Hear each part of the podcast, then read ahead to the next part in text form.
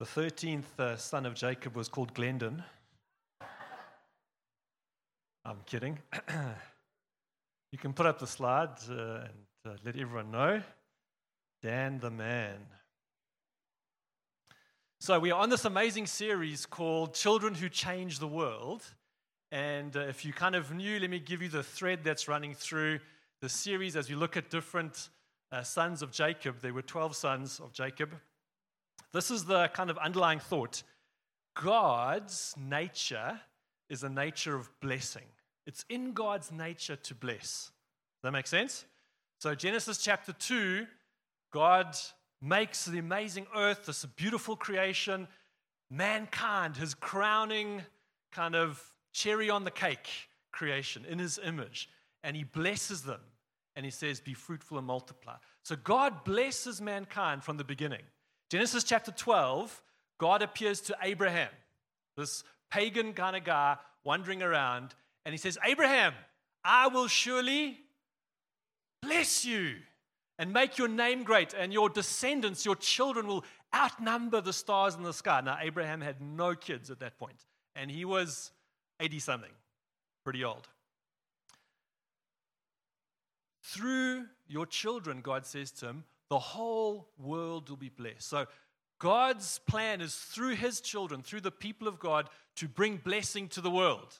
That makes sense? And so we're looking at these children of Jacob, looking at their names and what their names mean, and trying to learn how we can be a blessing to the world that God wants us to be. You with me? Okay, cool. One of my favorite promises to Abraham is found in Genesis chapter 15. And it's another one of these promises, another one of these blessings. And God says to him, I will be your very great reward. Ah, God, me, myself, ah, my presence, my joy, my peace, my word, my life, I will be your very great reward. In other words, the greatest reward for Abraham's life is not the blessing, it's not the stuff, it's not this multi generational family. God Himself is the ultimate blessing for you and I. And that's what God wants us to do to take him, His presence, His love to the world.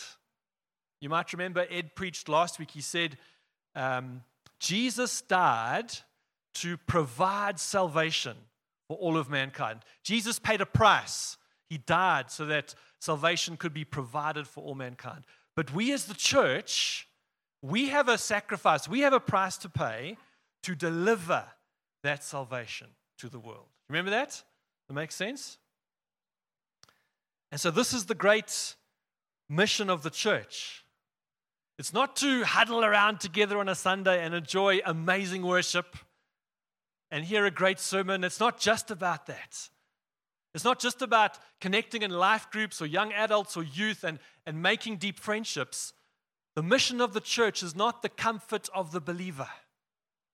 The mission of the church is to grow, to disciple, to mature all of us so that through us, God can bless the world with his presence, with his word.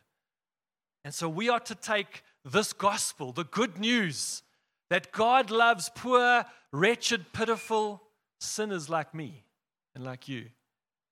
And he wants to rescue them and save them and give them a hope and a future. We are becoming, God's people, we are becoming children who change the world.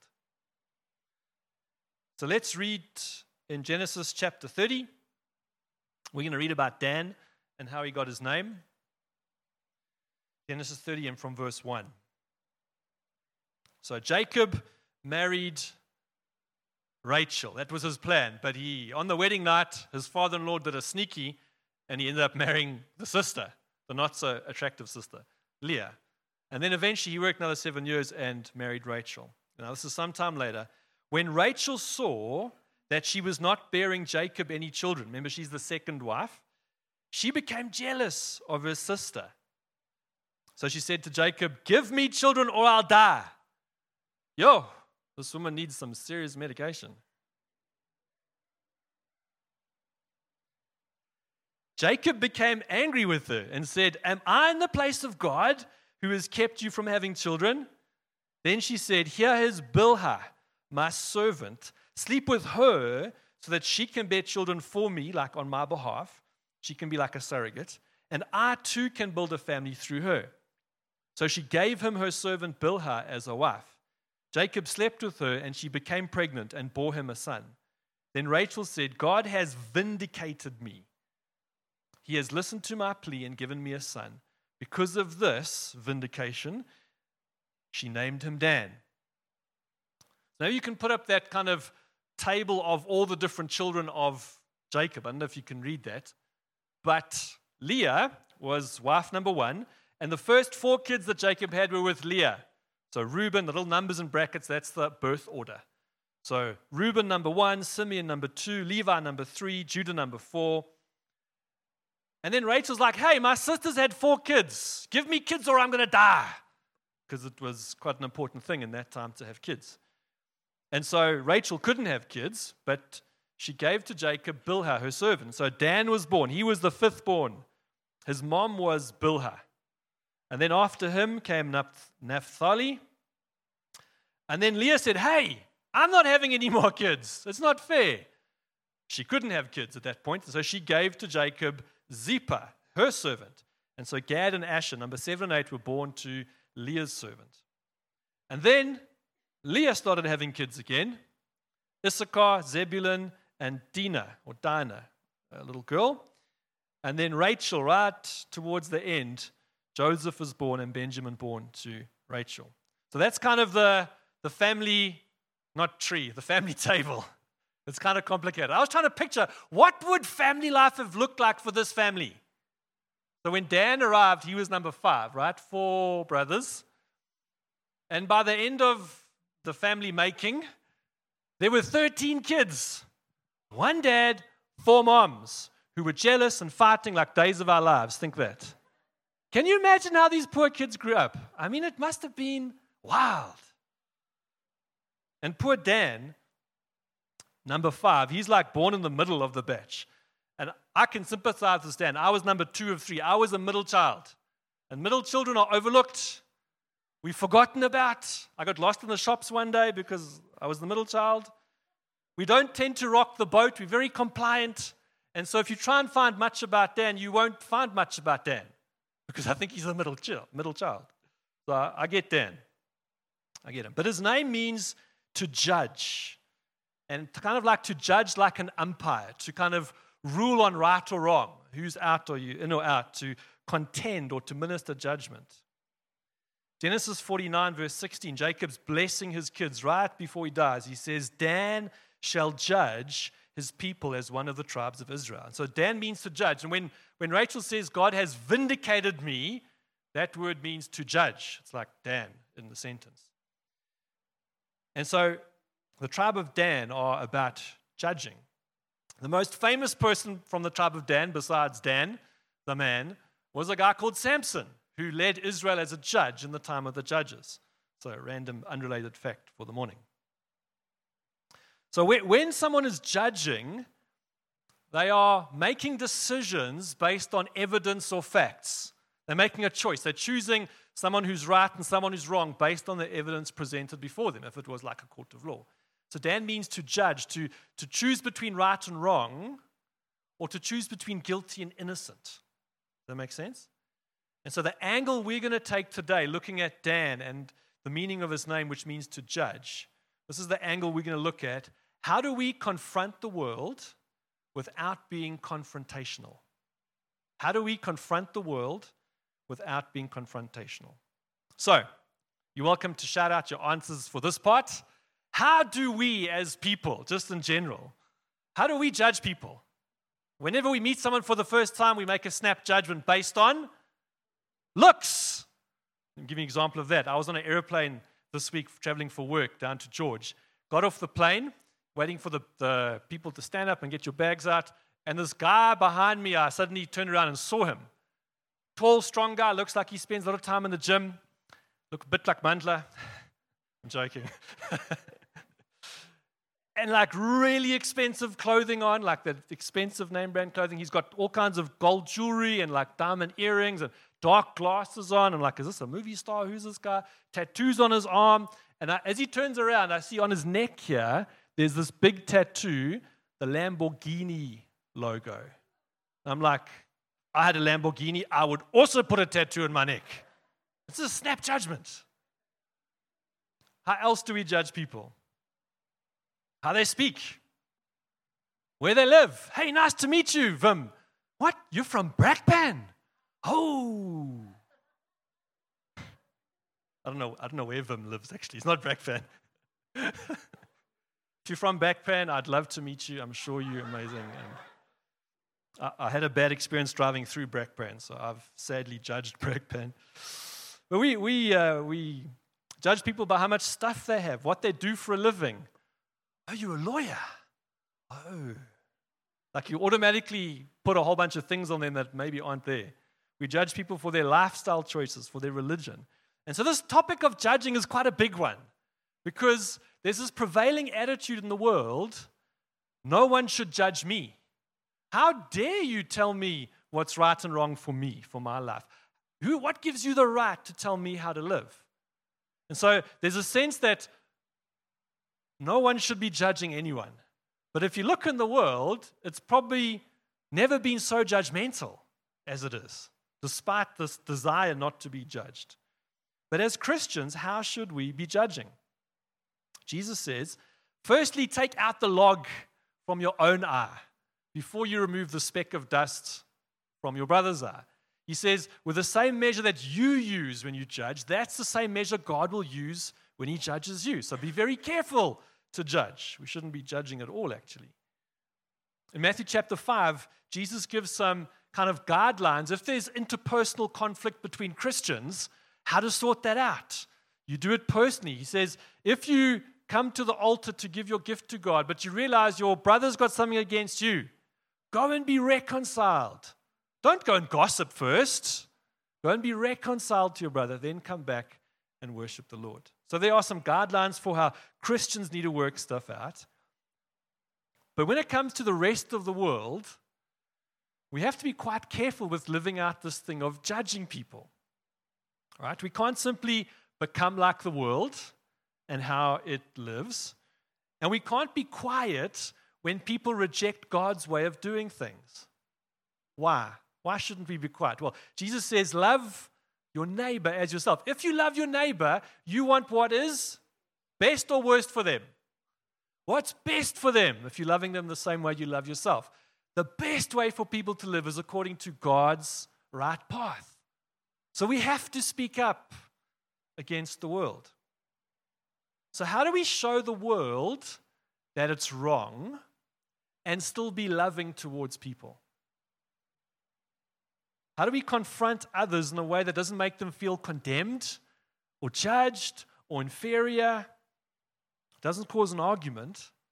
In a world that's immoral and godless, how do we make a stand without making enemies? That's what I want to try and look at this morning. So, number one, how do we do this? Live differently.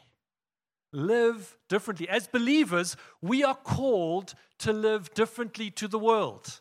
If your life, decisions, speech looks the same as your unsaved neighbor, there's some questions to ask. We're called to live to a different standard.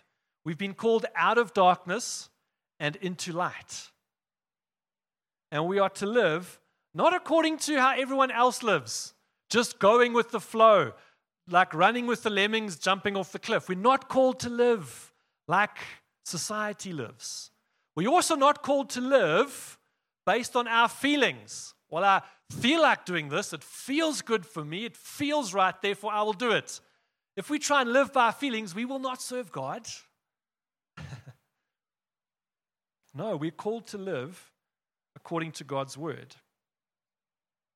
We've, uh, over the years, done a little bit of pre marriage counseling, and I've not married hundreds of people like Ed, as he said last week, but married about 10 or 12 couples over the last few years. And as part of our pre-marriage counseling, we sometimes get the chance to share a bit of our own story, how we came to faith, how we met each other, how God spoke, etc.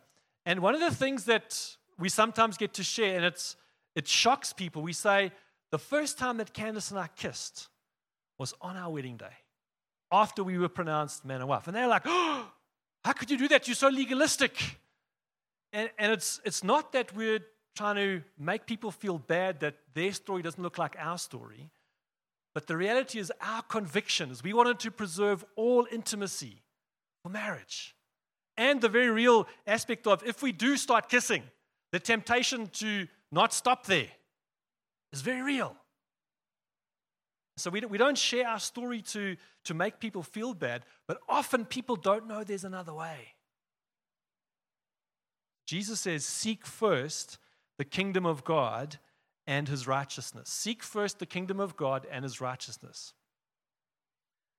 In his word, God has laid out a right path, righteousness, a right path for how we are to live, for how we are to do marriage, for how we are to run our business. There's a right path for how we are to parent. There's a right path for how we are to run our finances. There's a right path for how we are to speak, act, think, our heart, our motives. God has a right path planned out for every part of our lives. And Jesus says, seek that path and implement it in your life. Seek first the kingdom of God and his righteousness. So the Bible tells us how we should live our lives, but so many Christians treat the word of God as optional. It's a nice to have. Oh, you know, one day when I become a spiritual Christian, then I will tithe more than 2%.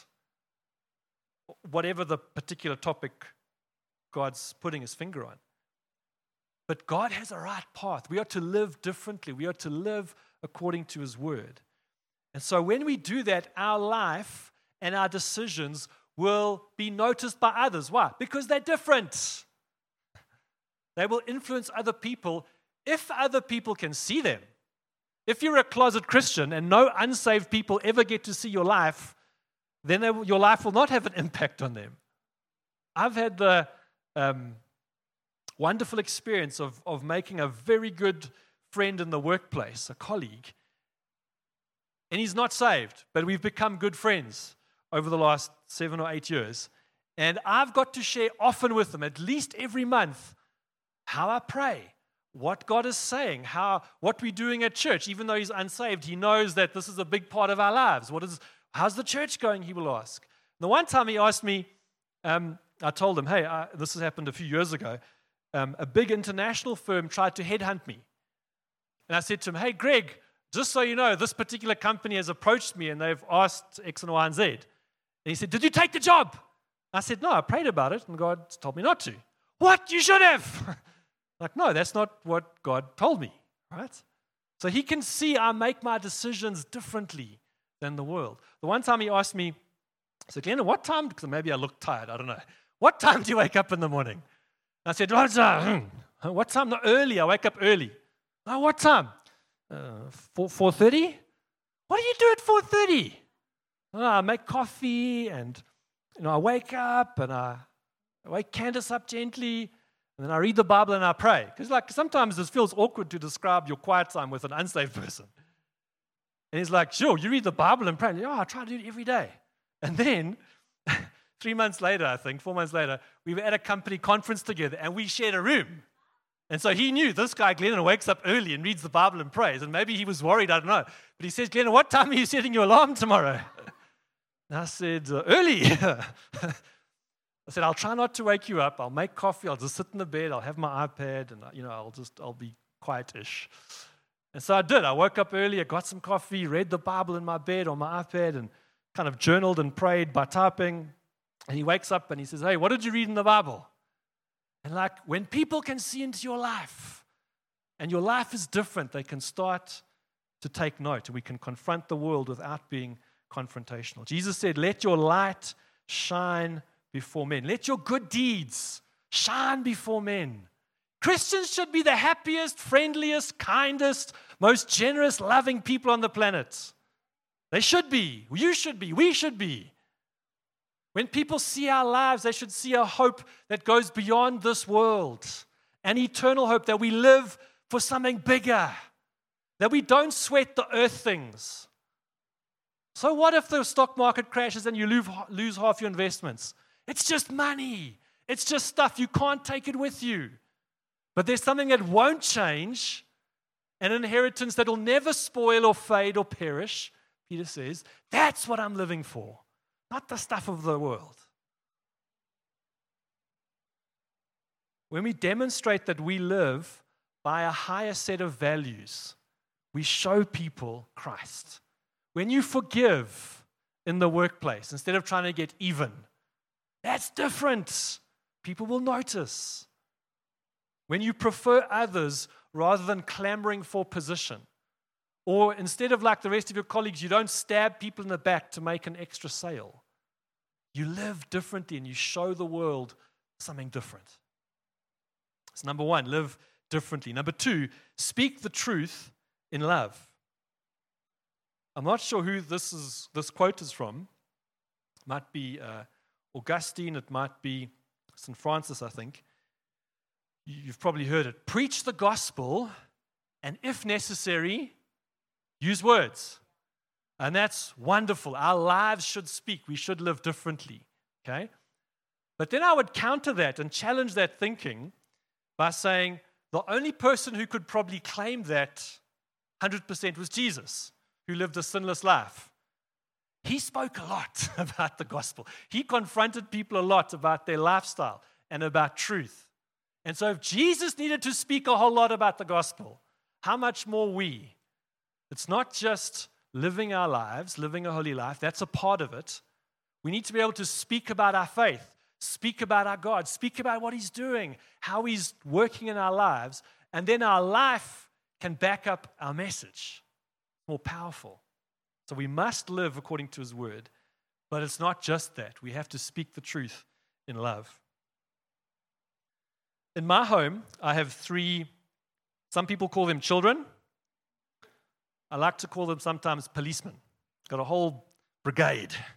And they're always telling me, this one did this wrong, and this one had more sweets than me. And like, kids have a very acute sense of right and wrong and justice and fairness. Like, there can be like two millimeters difference in the Coke between one glass and the next. And it's like, it's crazy. We are not meant to be policemen pointing out every wrong thing everyone does, because that just makes them defensive and doesn't lead to the gospel coming in a healthy way. We shouldn't be condemning. We shouldn't take a superior attitude. Well, I'm, you know, I go to church every Sunday. I'm holier than thou. We can't talk to people in that way if we're wanting to bring God's love to them. I think we are to proclaim truth, but not try and prove it.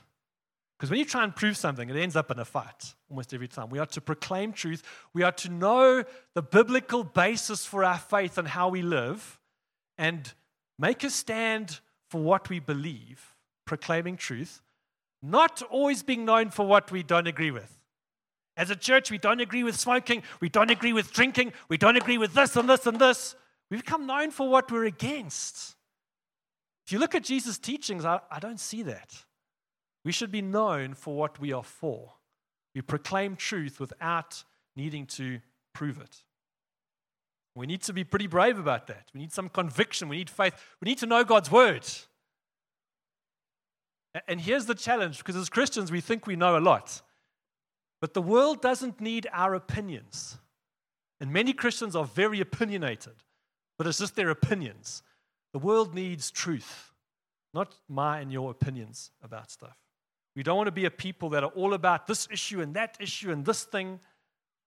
We have to proclaim truth without needing to prove it. So, here are some helpful tips.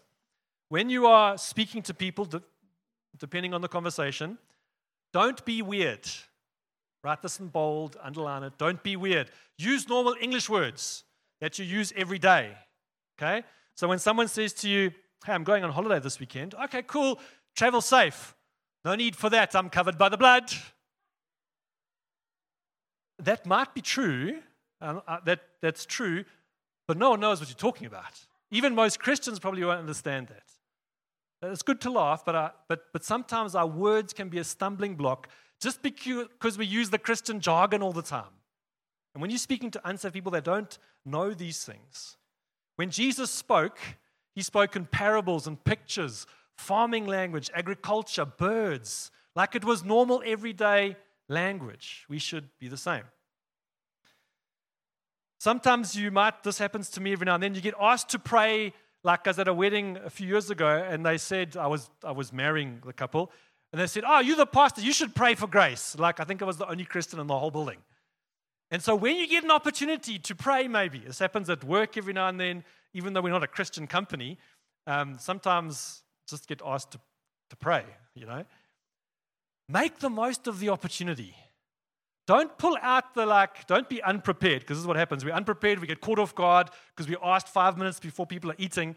Don't pull out your standard religious one liner. Dear Lord, rubber dub dub, thanks for the grub. Amen. Look, it's not a bad prayer to teach your kids as they're learning to pray. But, but when you get a chance to speak to people, make the most. Don't make a long prayer with long words and King James English because, again, no one's going to understand you. Don't speak in an American televangelist accent when you pray. It's just going to be weird because then you change your normal voice afterwards, and people are like, wow, what was that? Make it sincere, make it meaningful. If you listen to people pray, you can tell how close they are to God. You want to show that to people if you are praying, even if it's saying grace, be able to show that intimacy that you have. Another practical tip don't Bible bash. Another practical tip uh, practice speaking about your faith in a natural way. Do this with your kids if you have kids, because kids, you can't trick them. You can't use long words. They'll be like, what does that word mean? So then you have to explain. So practice speaking about your faith in a normal, everyday way, like you'd speak about the new restaurant that you found that you can't wait to tell people about. I don't have one, so don't look for any recommendations. 1 Peter chapter 3 says this In your hearts, revere Christ as Lord. Always be prepared to give an answer to everyone who asks you to give a reason for the hope that you have. People will see that we will have hope. They'll say, How can you have this hope? So be prepared, Peter says, to give an answer. But then he says, But do this with arguing and fighting. No?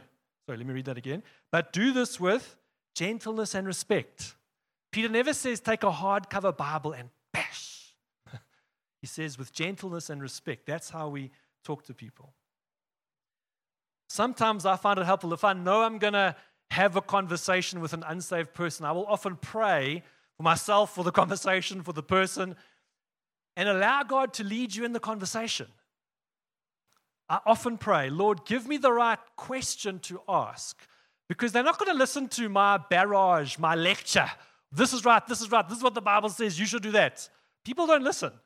They get defensive if you tell them they're wrong all the time. But Jesus had a way of asking questions that would unlock even the hardest heart. Go and study the questions of Jesus and say, Lord, help me to ask questions that will just start the person thinking differently.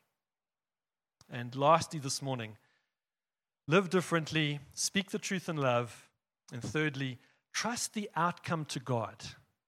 Trust the outcome to God. Our part is to follow Jesus, to obey him, to worship him through his word, through the leading of the Holy Spirit.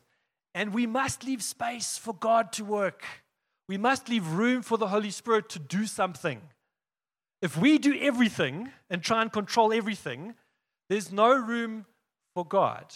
And when there's no room for God, God doesn't show up. We have to leave room for God to be God, to challenge them through a dream, to um, something that you say that you might not think is the most important thing. God will get that thing in their heart. You want God to have room to do some kind of intervention or a breakthrough or a miracle. But if you don't leave room for God, God can't be God. We have to leave space for Him. And so we, we are to live by faith, not by sight. In other words, we might have conversations and we can't see stuff, fruit coming out of them. We have to live by faith. God is at work, even though I didn't see that person get healed when I prayed for them. We have to believe God is at work. We live by faith, not by sight. You look at Hebrews chapter 11, there, it's like this the hall of fame of these ancient saints who lived by faith. And it says, by faith, Abraham did this, and by faith, Moses did this, and by faith. It's just like stirring passage to read. Right at the end, the last verse, I think it's verse 39, it says this These all, all of these famous dudes and ladies, because they're ladies there too, were all commended for their faith. Yet none of them received what was promised. Think about that. You and I are going to have conversations, going to interact with the world, going to confront them in a way that doesn't turn them away from the gospel, but we might not see fruit. We might not see what God is doing. And we need to be okay with that. So we have to kind of um, be careful of trying to figure out the results of a certain interaction. Is this what God wanted? We might feel sad that we shared our faith and they didn't get saved in that moment. We might feel rejected if we invited them to church the fifth time and they said no again. We might think, oh, I've failed. I'm a bad Christian. I'm a bad evangelist. No one comes to church when I invite them. We've got to be careful of that, friends, because we live by faith, not by sight. And the results are up to God, not up to us. Sometimes we can blame God. Why didn't you get them saved, Lord? Look at all I did. Sometimes we blame ourselves. Oh, and this has happened to me over and over again. You come away from a conversation, the next day you're replaying the conversation with this unsaved person in your mind. You're like, oh, I wish I'd said that scripture. Why didn't Holy Spirit you tell me that at that point? Because that would have been the kicker, the punchline, whatever. Often you think, oh, I was too assertive, I was too aggressive, I argued too much. Like, God is way bigger than our what we think are our mistakes. But don't blame yourself. Trust the results up to God.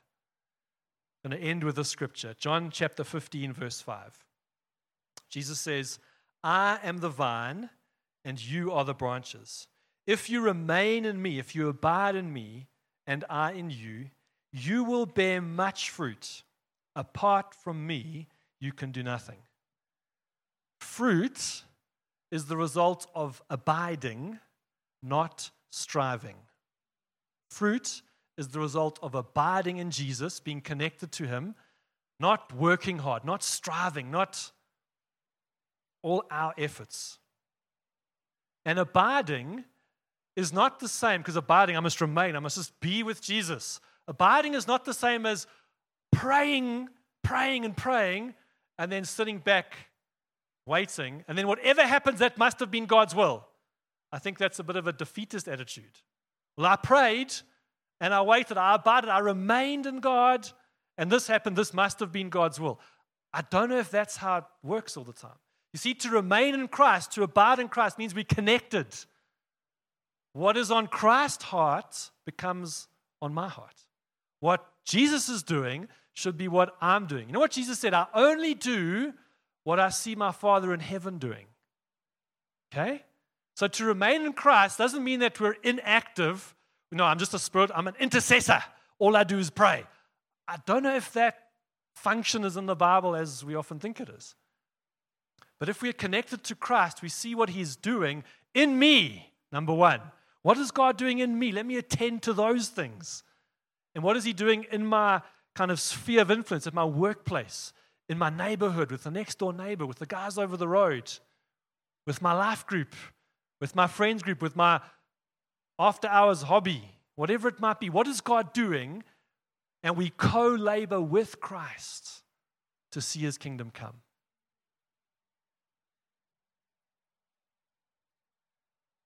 And so abiding does